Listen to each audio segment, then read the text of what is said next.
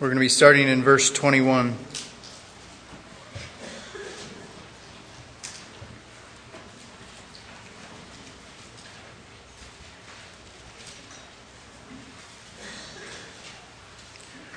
Mark chapter 5, verse 21.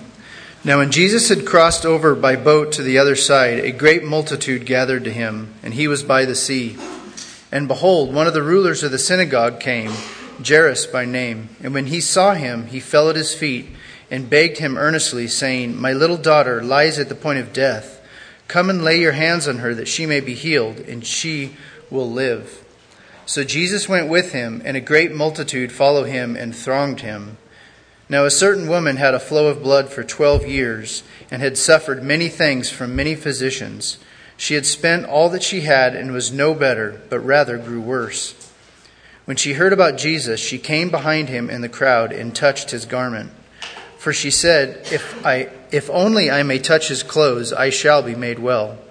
Immediately the fountain of her blood was dried up, and she felt in her body that she was healed of the affliction. And Jesus, immediately knowing that in himself that power had gone out from him, turned around in the crowd and said, Who touched my clothes? But his disciples said to him, You see the multitude thronging you, and you say, Who touched me? He looked around to her who had done this thing. But the woman, fearing and trembling, knowing what had happened to her, came and fell down before him and told him the whole truth. And he said to her, Daughter, your faith made you well. Go in peace and be healed of your affliction. While he was still speaking, some came from the ruler of the synagogue's house who said, Your daughter is dead. Why trouble the teacher any further? As soon as Jesus heard the word that was spoken, he said to the ruler of the synagogue, Do not be afraid, only believe. And he permitted no one to follow him except Peter, James, and John, the brother of James. Then he came to the house of the ruler of the synagogue and saw a tumult and those who wept and wailed loudly. And he came in and said to them, Why make this commotion and weep? The child is not dead, but sleeping. And they ridiculed him. But when he had put them all outside, he took the father and the mother of the child and those who were with him, and entered where the child was lying. And he said to the child, then he took the child by the hand and said to her, Talitha cumi, which is translated, Little girl, I say to you, arise. Immediately the girl arose and walked, for she was twelve years of age, and they were overcome with great amazement. But he commanded them strictly that no one should know it, and said that something should be given her to eat. Will you pray with me?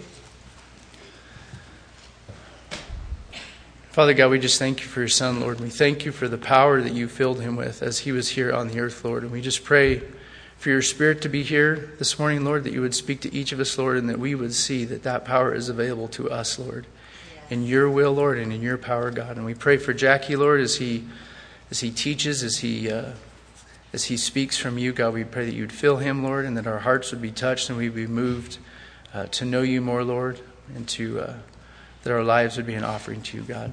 In Jesus' name, Amen.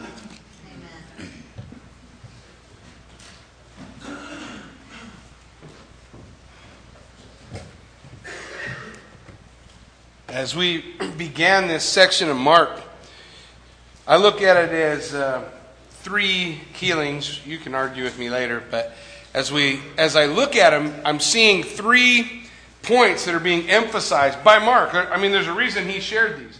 John tells us Jesus did a lot of things nobody wrote about, right? Because there were specific things and specific goals by the gospel writers, each one, who and what they were doing and presenting the Messiah to the people as he as he shares the gospel. Mark being the first of the gospels to come forth. So Mark had a purpose, and he, we saw in the first one. Remember the storm that Jesus was Lord of the storm, and we saw in the second one. Remember the the demoniac legion, six thousand demons in one guy. We saw that Jesus was the Lord of the spirits. And now we're going to see that Jesus is Lord over death. When we look at it, here's what I want you to see. there is in life no greater storm that you will ever face than the one when a sinner stands before a holy and just God. And who calmed that storm already? Jesus. You can face it without him if you want. But he has already calmed that storm.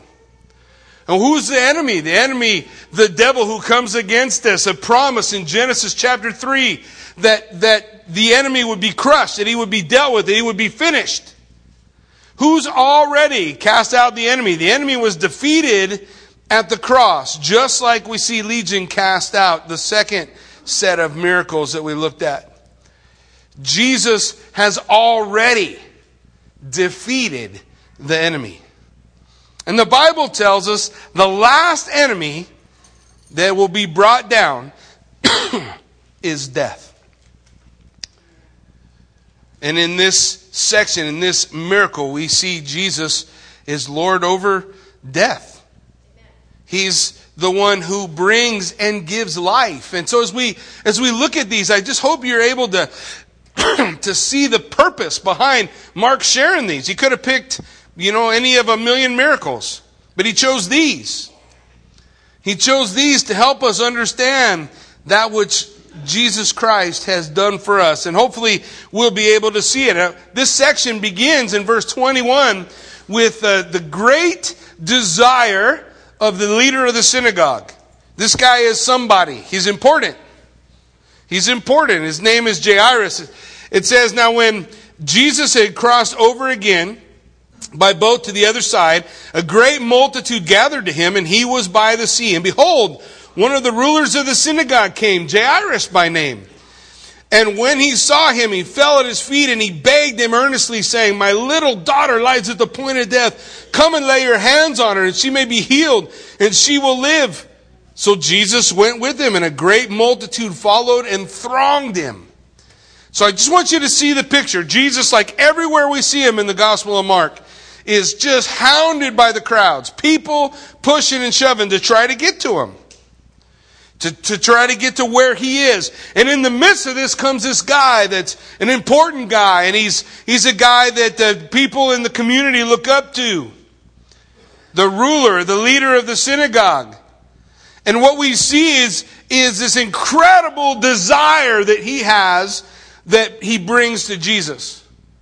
An incredible desire. Look at the words that are used to describe it. First, you have this leader of the community falling before Jesus. He fell down at the feet of Jesus. Can you imagine a, a, a, leader in the world today doing that? If they, if they would, we might be in better shape.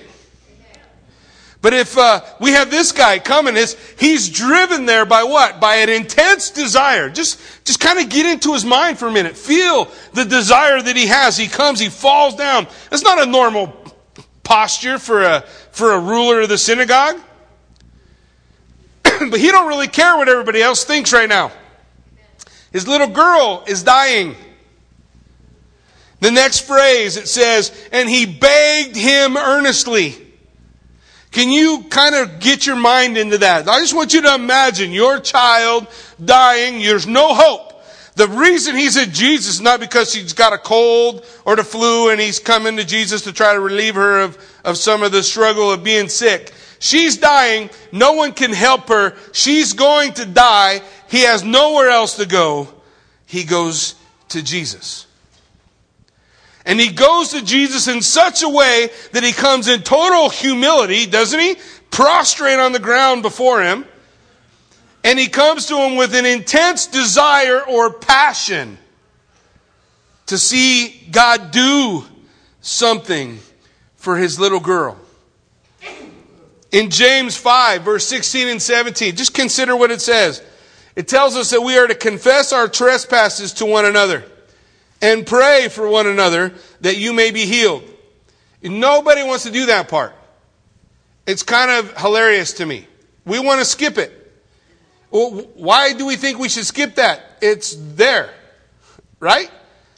Confess your trespasses one to another. We're to go to one another because we find strength among one another. You don't need anybody special to pray for you.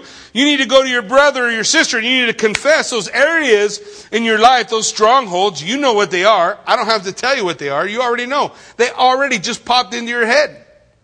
You already know you're supposed to confess those things. And what did it say? That you may be what? healed. And when we look at healing in the scripture, we need to get our minds off of the idea that, that in that healing, God's just relieving us of all our pain and suffering. Healing in the Bible means wholeness. Means wholeness. Can that be a physical wholeness? Absolutely. Is it often a physical wholeness? Sure is. But I also want you to do a careful study through the Word and tell me who it is that Jesus spends most of his time healing. I'll help you a little bit. Unbelievers. Paul, remember Paul going to the Lord and asking him for healing three times? You remember what God said to him? He said, My strength is made perfect, Paul, in your weakness. My grace is enough. My grace is enough for you. The grace I've given is enough. Oftentimes, what God does in the life of a believer is utilize our own struggles, pain, and suffering, and the issues that we go through to reach a lost and perishing world. But when we come, I'm not telling you not to ask God for healing. I absolutely believe God heals today. I have seen God do miracles. I have been present. I myself am a miracle that God worked. I tell you right now, go to any doctor you want to, there's no cure for HIV. But I had HIV in the 80s, and I'm going to die of old age, having had three children since then, working on three grandchildren so far, still counting, hopefully. I still have the letter from the Marine Corps saying, We can't explain what happened to you, but you don't have HIV anymore. Now, you believe it or not believe it, I don't care. It doesn't affect my walk with the Lord. I'm just telling you what happened. I believe God does miracles. I also believe there are times God says no. And you're going to see two of them in this story today. One time God heals, one time God's too late. If that's possible. Well, let's look. He's coming to him. Look what the next part of, of James uh, 5 16 says. The effective, fervent prayer of a righteous man does what? Availeth much. Then it says, Elijah was a man with a nature like ours. He's just like you and me. Elijah, the hero from the Old Testament. You remember? What's it say? he prayed what way? Earnestly. How did this guy come to Jesus? Earnestly. How is it that we're supposed to go to the Lord with our prayers and our petitions? earnestly. He's not looking for a lackadaisical, oh, I got about 30 seconds in my time. I'm going to throw up a quick prayer. God will take whatever he can get from you, but the scripture tells us what kind of prayers are effective. Tells us what kind of prayers are effective. And I just want you to recognize the effectiveness of that prayer. What was the effectiveness? The, the passion we see in the fervency, right? Fervency is passion. The effectiveness is cleaving unto Jesus as the only answer for our problems. How did the father come to Jesus? On his face, on the ground. You could see him almost holding on to Jesus' feet, begging him to do something for his little girl. He came to the only one who could solve his problems, and all he needed was Jesus. He went through the whole crowd just to get to him. Just to get to him. That's effective effective. I just need Jesus. What does James 4, 2 and 3 say? You lust and do not have, you murder and covet and cannot obtain. You fight and war, yet you do not have because you do not ask. You ask and do not receive. Why? Because you ask amiss for what purpose? To spend it on your pleasures. Let's put it this way to spend it on yourself. The primary goal of our prayers is we come before the Lord and we seek His blessing and His anointing and His touch, and we're looking for Him to move and work in our life. If our goal, our purpose in that is so my life can be easier or better, if it's for me, I ask amiss.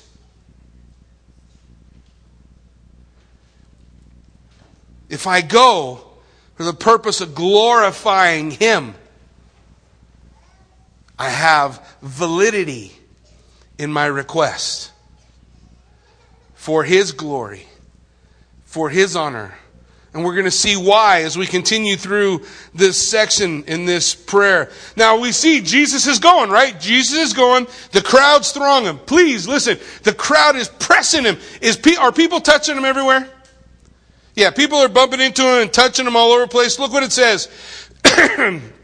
it says now in, uh, in verse 25 Now a certain woman had a flow of blood for 12 years and had suffered many things from many physicians and had spent all that she had and was no better, but rather grew worse. So what are we introduced to? In the midst of Jesus going to, to touch the life of this little girl, we're introduced to another very desperate person.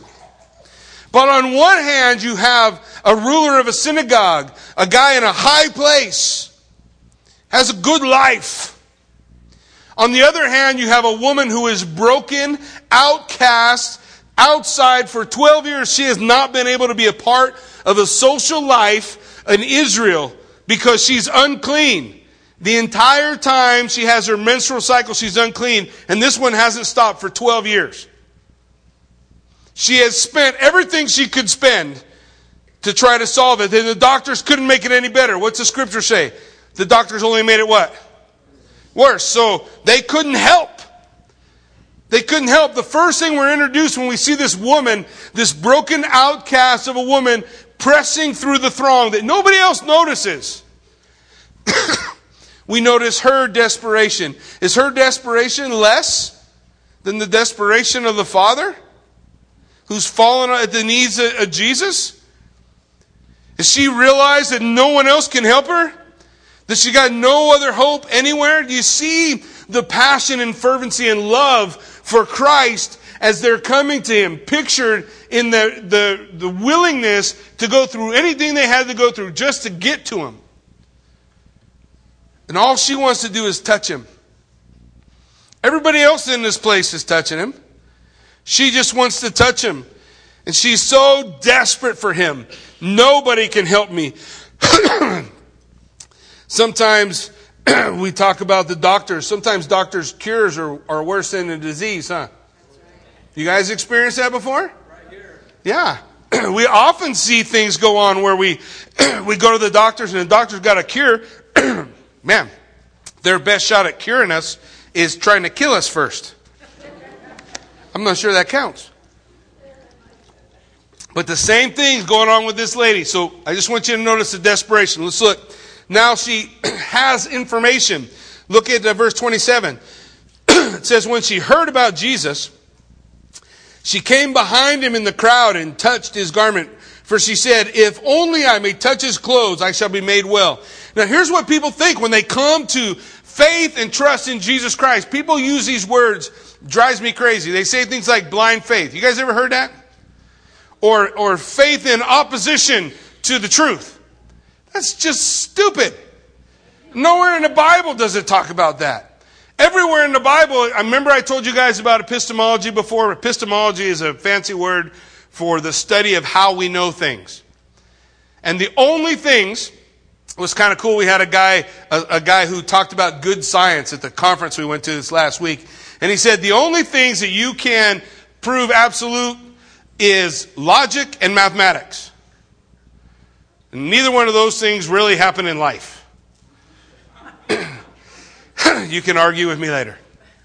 But everything else, what do we do? We take all the information that we get, we gather it together, and we make a decision based on the information that we have, and we step out. And all those steps require faith. Doesn't matter what the step is, doesn't matter what you're doing, doesn't matter what you're, what you're going out after. Think about it like this. We, we're out hunting one day, we're out chasing elk, and the biggest elk you ever saw goes running across a rope bridge. It's my story. The elk can do whatever he wants. He goes across this rope bridge over this chasm. I watched that elk go across, and I'm thinking to myself, that is the ricketiest rope bridge I ever seen in my life. But I can assemble some information. The elk is bigger than me. And he went across. It's still going to require faith from me, but it's faith that steps in line with the information that I have. And the information that I have is the elk made it. I can make it. It's the same thing when we come to this story and we see this woman saying she's desperate, nobody can help me, and she understands all the things that Jesus has been doing, the healings he's been doing, the lives he's transformed. And she's heard the stories. And so she steps out in faith in the direction toward him in line with the information that she has. That's how faith always works. All the time. We take the information that we have. Remember, I told you the Bible's a historical book. We can go to the places, I can show you the things, we can walk the trails, we can dig in the ground and find the pieces that are there buried in the ground and say, look, yep, right where the Bible said it was going to be. I can amass that information and say, I am stepping out in faith. Absolutely, it requires faith.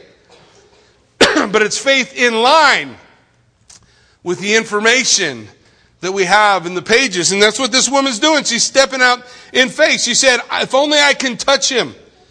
if only I can touch him, I shall be made well. And so immediately the fountain of her blood was dried up and she felt in her body that she was healed of the affliction. She stepped out in faith, following the information that she had. But the other thing that's important about that is the direction she stepped. Because faith in faith doesn't do anything. We have, sometimes we get caught up in this concept of having faith in faith. Like faith is a, is a thing. Faith only matters when it is placed in something or someone. The point is that she put her faith in Jesus Christ, right? If I touch his clothes. The direction of her faith was toward Jesus. She was coming toward him. Not just faith in faith for faith's sake, but faith in Jesus Christ. And that's important when we look at our, the reality of our relationship with God and how we grow and move and have our being within the church because sometimes people think their salvation comes from the church. Look, the church can't save you. It's full of broken people. Jesus Christ saves. Jesus Christ saves. The prayer did not save you. The one to whom you prayed, he saved you. The water of baptism did not save you.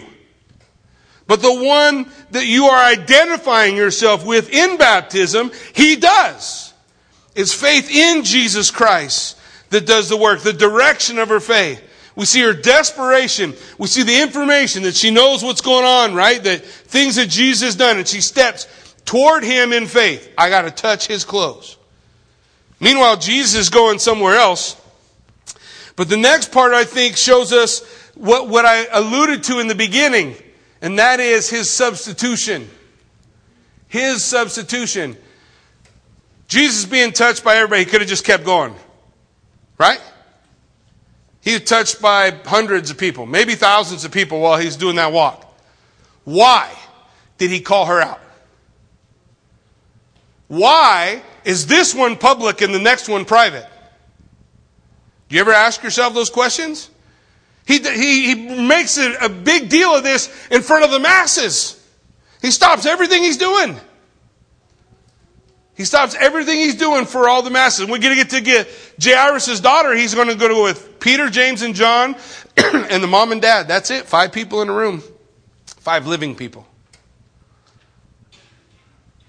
This one, he, he wants them to recognize. I believe he wants them to understand the substitution, the fact that the only thing that spares anyone from death is the substitutionary death of Jesus Christ. And he emphasizes it by telling us this part of the story. Look at it. And Jesus immediately knowing in himself that power had gone out from him.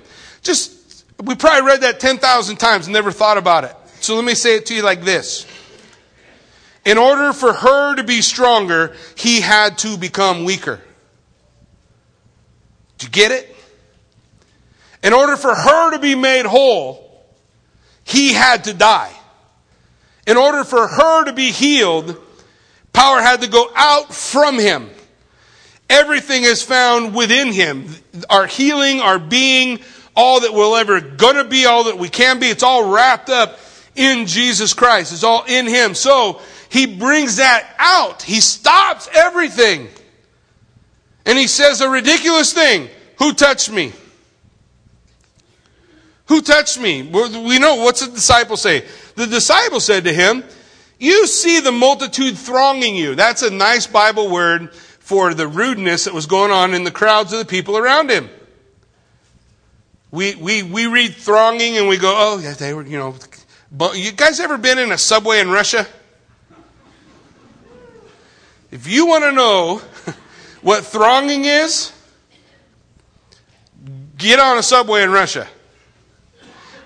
There's no such thing as, you know, back in the back of the church, we got a sign that says maximum capacity. There ain't one of those in a subway in Russia. There's not one on a bus, neither. And seats are just in the way. They should just take them all out. You'd be able to get more people in it. You get in the subway. I have a giant bag. Now, this is why I hate giant bags. I have this giant bag, and I got a djembe, and I got a box of books that I'm taking, dropping off at uh, Nizhny Novgorod in, in uh, at Calvary Chapel, Nizhny.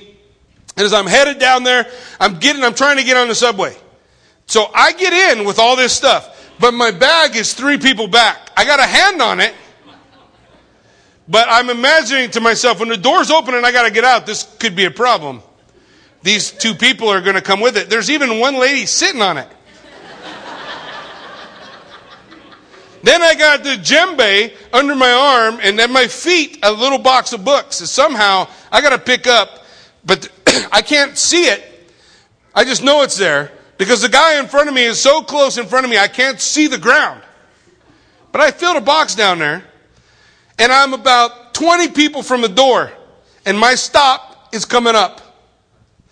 And when the door's open, and you think maybe, just maybe, the people will think, we should let them out before we get in? No. Because then people outside are saying, dude, if we don't get in here, we're going to get left. So hang all them people that got to get out. We're coming. So it is like rugby scrum. It was crazy. And Then I was able to get out just because I had a little football background and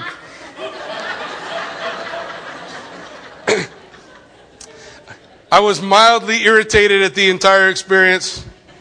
All that kind of played into my favor. So I was able to get out. So I understand what the scripture says by thronging. People everywhere. Jesus says, Who touched me? Who's the one who touched me? And so he, he says it, and it's interesting because it says in verse 32, he looked around to see her who had done this thing. You ever think about that? It's like Jesus said, Who touched me? And the disciples saying, What do you mean, who touched you? And the people are all pushing, and all Jesus does is turn around and look right at her. He don't say nothing. But it says she is full of fear and trembling. She knows she's healed. She understands that the things that were affecting her body are not affecting her body anymore. And so she's full of fear and trembling, knowing what had happened to her. And what's it say? She came down and fell down before him and told him the whole truth. I touched you. I touched you. But the reason Jesus, we see power going from, we see this concept of him getting weaker so that she could be made whole, picturing what he's going to do for us on the cross. But the other thing that I see is, is as these people are touching him, you realize we can just be part of that crowd. And Jesus really doesn't have anything to do with that crowd. It's like that whole crowd doesn't exist. And he focuses in on this woman. We can be just like that crowd. We're crowding him and we're bumping him and we're in the area. We're in the vicinity, but nobody wants to touch him. Nobody wants to reach out and touch him in faith. And that's what Jesus is longing for. That's what he wants. We can spend all our time around Jesus. We can spend all our time crowding into buildings to talk about Jesus. We can be gathered together in Bible studies and all that stuff and never want to touch him.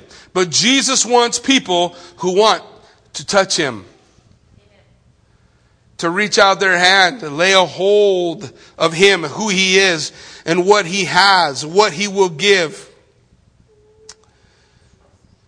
So I think Jesus stops and he tells them to, to who touched me? And he looks at this girl and she has the opportunity to share and, and Jesus has an opportunity to speak to her. And literally what she's saying is, look, everybody's touching me, but really only one person touched me.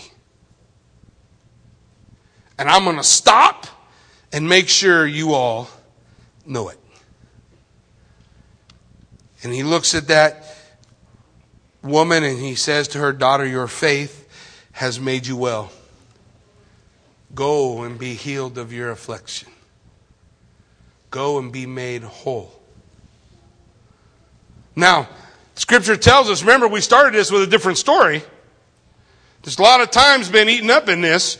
What says in verse 35, while he's still speaking, so he's still saying this to this woman and nobody cares about. Meanwhile, the ruler, who's this guy who's kind of got it all together and everybody respects, but Jesus is not in a big rush to go meet his need. He's meeting with this marginalized woman, this person who is unclean, this one broken person. Jesus always went to them first. You know that, right? He always went to them first.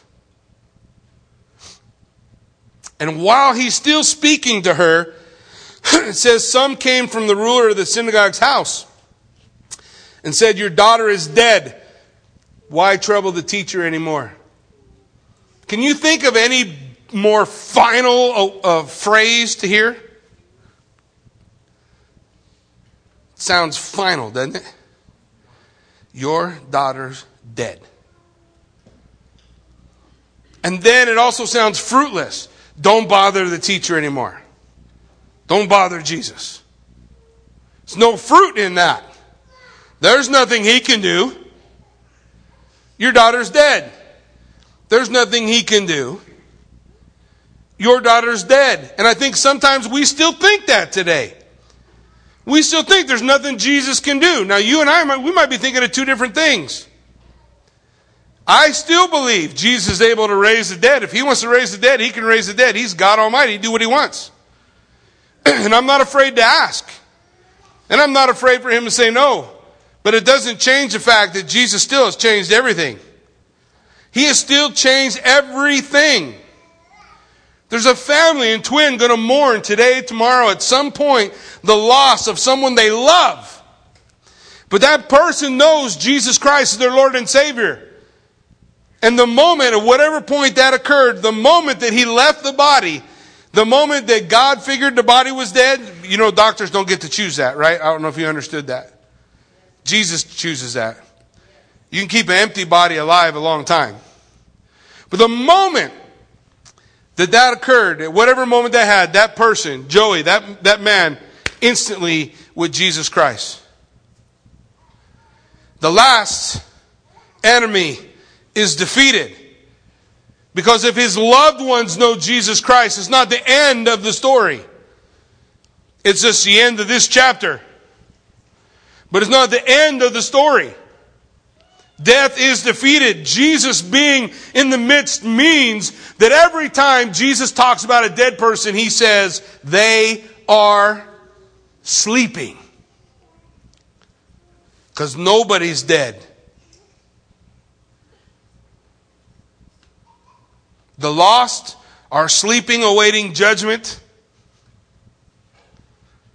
The believers, from, to be absent from the body is what? To be present with the Lord. He's, she's just sleeping. Well, they come with this final word. So, what do we see in the delays of Jesus Christ?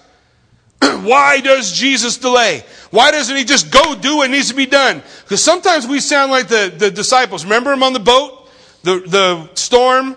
They come to Jesus and say, Why don't you care about us? If you cared about us, we wouldn't be going through this right now.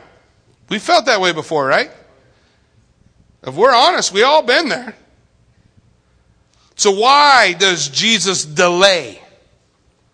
The first reason he delays is to show us he loves. Why did he delay? To stop with a woman who nobody cared about. To make sure she knew that he knew you touched me.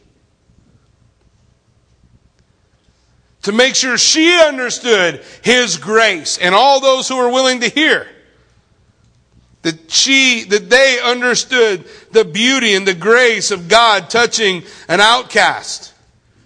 I'm kind of thankful that God still touches outcasts today. I'm still kind of thankful that God cares about the broken. So we look at this, the first thing we see in the delays of Jesus is it shows his love. The other thing that the delays of Jesus show us are his wisdom and power. And that's what Jairus is going to learn about. The delays of Jesus show us his wisdom and his power. Look at the next look at the next section of scripture from 36. As soon as Jesus heard the word that was spoken, he said to the ruler of the synagogue, "Do not be afraid, only believe." That's rugged, huh? You able to do that? Man, I can't do that. I'm a scaredy cat. I get afraid. I feel fear rise up in me. Now, what do we do about it? If we can be honest, yes, I feel afraid and I struggle with, with doubt and I want to believe, but I'm afraid. What do we recognize about that fear? Has God given us a spirit of fear?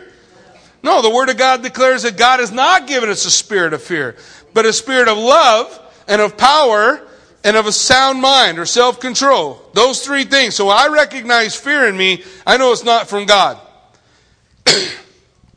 so, what does the Bible tell us to do? How do we defeat an attack of the enemy in our life who's speaking fear into my heart and I'm struggling with faith? I'm struggling being able to believe.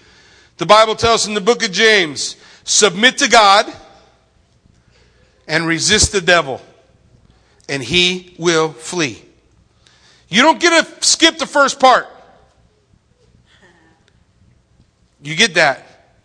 You don't get to go, God, I don't really like this whole situation, and I, I'm really upset about my daughter being dead, and uh, uh, yeah, I, I'm just not going to submit.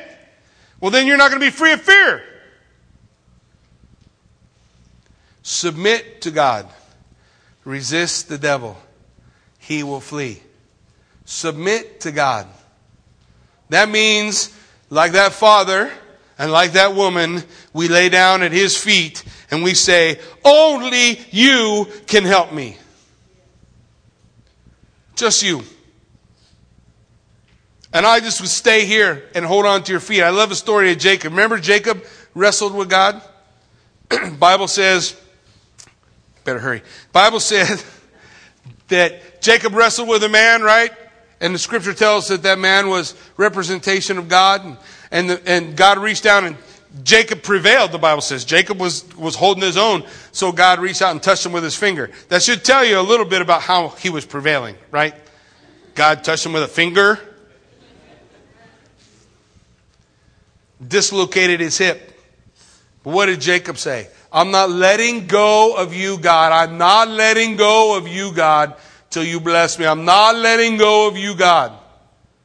Do you get it? So what if, if God's delaying? What if the prayers aren't coming? What if things aren't happening? What did Jacob do? He held on to God and said, I'm not letting go until it changes. I'm not letting go until you bless me. I'm not letting go until you equip me. And that equipping came through pain and suffering. But Jacob said, I'm not letting go, no matter what. That's submit to God. And then you will find you have the strength to resist the devil, and he will say, I'm out of here. And you will find the spirit of fear going with him, and the spirit of love and of power and a sound mind being within you for whatever the journey that you have before you is. So Jesus says to this man, Don't be afraid, only believe.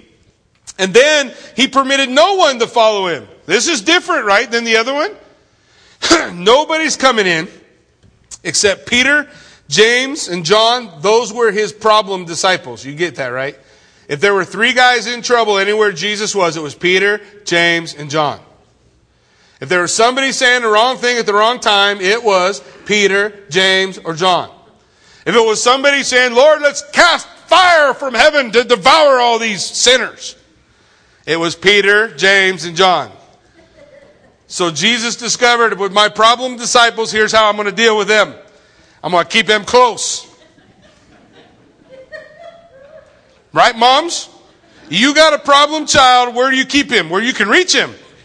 If he's outside of your reach, anything can go, right? Anything can happen. If I can't get a hold of that ear, somehow moms always know the parts that hurt. My mom did, and, and she would carry a broom around with her all the time I don't mean that in a bad way. I just mean she, it extended her reach. I always thought, man, mom really into being clean. No, she's not. She's holding on to that broom and she'd say to me, I would be talking to Kathy on the phone. And I talked to her for like six hours. My ear hurt. You guys ever do that? My ear hurt. I can't even imagine doing that anymore. But, well, the ear, I, never mind. So, mom, mom says to me, Jackie, get off the phone. And I said something like, come on, mom, it's no big deal.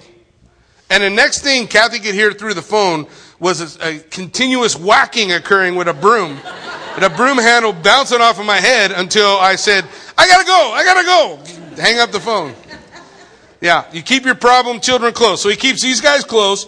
It says, Then he came to the house of the ruler of the synagogue, and he saw a tumult, and those who wept and wailed loudly.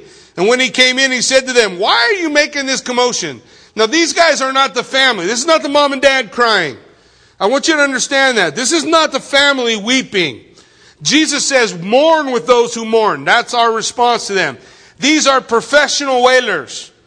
So when somebody would die, they'd throw the call out to the neighborhood because in order to make everybody think how much somebody cared about, we still do it today. We do it in a different way. We look at a funeral service and see how many people came. And if a lot of people came, we say, oh, people really love them. Well, the way they did it then was they'd hire mourners who would come and scream and, and wail. And the bigger the wailing and the bigger the screaming, the bigger the impact the individual had. So the professional wailers are there, and Jesus is like, What are you guys doing here? you don't need to be here. He says, She's not dead, she's sleeping. You see the next phrase? And they ridiculed him. So he put them outside. That's another one of them things I want to see when I get to heaven. I think he put them outside the same way he overturned the tables. I think he snatched them up by the short hairs on the back of their neck and tossed them out of the room. Get out. He threw them out. He throws them out into the other room. He gets them all out of there. it says, and when he had put them all outside, he took the mother, the father and mother of the child, and those who were with him, and entered where the child was lying. The wisdom and power of God that we see. When the woman touches Jesus, immediately she's made well. But Jairus' daughter dies. If you loved this, this wouldn't happen. You wouldn't have let this happen. You wouldn't have delayed. You'd have kept coming. But here's what Jesus is saying. Don't you understand that my loving, my caring in your life is compatible with tragedy? Are you okay with that? My love and my caring and my moving and working in your life is compatible with tragedy and trouble. And we know that because Jesus says she's not dead. Was she dead? Yeah, she's dead. But nobody can be dead in the presence of Jesus Christ. Do you believe that? Nobody can be dead in the presence of Jesus Christ. Nobody. The delays show his wisdom. Look, the only storm that can kill you, Jesus calmed.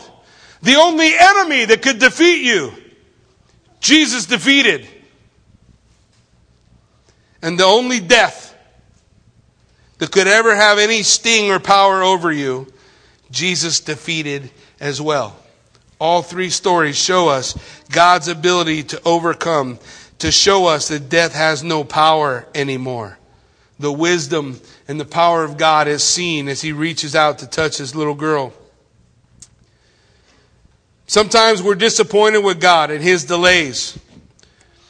But what they teach us when we're disappointed with God is that my faith is in my agenda, not him. When I'm disappointed with what has occurred, please hear it. My faith is in my agenda and not in God. If my faith is in God, then whatever happens, I know He is sovereign and powerful and He can do anything. And He can turn the rottenest, saddest, wrecked day, He can turn it on a dime. So if I'm angry or disappointed at God, I just want you to hear that because when I feel that way, I have to recognize what I'm really upset about is my agenda didn't work out. I'm upset about my agenda not working out. And it shows me God in His grace and mercy is showing me my faith is misplaced. It's in my agenda, not in Him. When we're disappointed at God's delays. A lot of people think, hey, we have faith in God, but He's let me down. We didn't have faith in Jesus. We had faith in our own agenda and what our own plans were and what we wanted Him to do. So we never really had faith in Him. Trust me, Jesus says, look at me, look at what I've taken. I have taken death for you. Every enemy that needs defeated, he's already defeated. If he never defeats another, it's okay. He has paved the way for you and I. His delays teach us his wisdom. Finally, Jesus wants something more than just followers. Jesus wants intimacy. Remember, I told you this one's small. He didn't have all the people around, didn't have all the stuff going on. This one's small. So he brings the people in, just a small group, a small intimate group. But look what he says two words to the little girl. He reaches out and he holds her hand. He sits where a mom would sit. And he reaches out his hand and he takes the little girl's hand and he says, Talitha Kumi. Why does he say Talitha Kumi? Talitha Kumi is Aramaic. The book is written in Greek. He's, Mark is writing this book to a Greek audience. Why does he give us Aramaic words? Because he wants us to understand the intimacy involved. The Aramaic word talitha means my little girl. Kumi means wake up. He's not saying my little girl rise from the dead. He's like a loving parent holding her hand saying, it's time to get up. My little girl, it's time to get up. His real, her real parent was there. God Almighty, her real creator. Not one of the stewards, mom or dad, that were given to her. And he sits there and he says, in Aramaic, rise.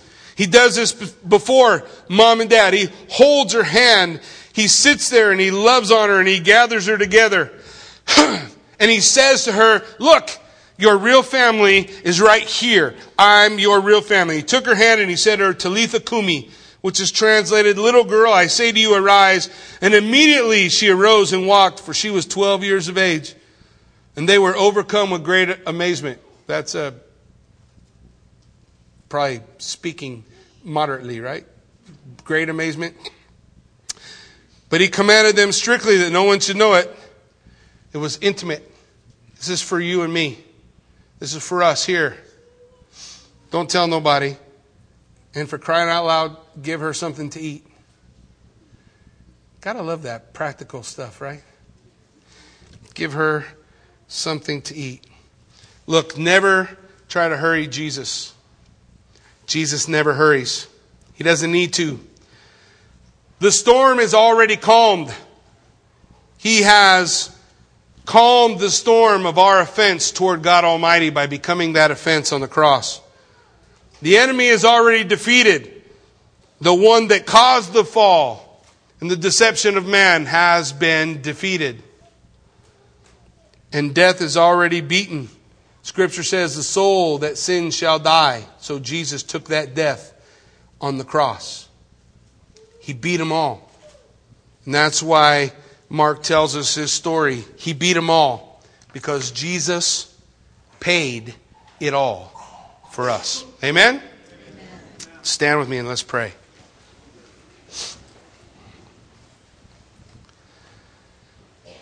Heavenly Father, Lord God, we just thank you for this time, the opportunity that we have to come before you, the opportunity that we have to, to recognize that truly you have done it all for us. God, that you paid the way that you defeated every enemy, every worry, everything that we, we think we have to have. You've already took those enemies out. And so Mark represents each one in these stories these miracles precisely so that we would understand that you have already calmed the storm. You have already defeated every enemy that needs defeated. You have already given us victory over death. Because you paid it all for me. And if we know that, then we have life and life more abundant.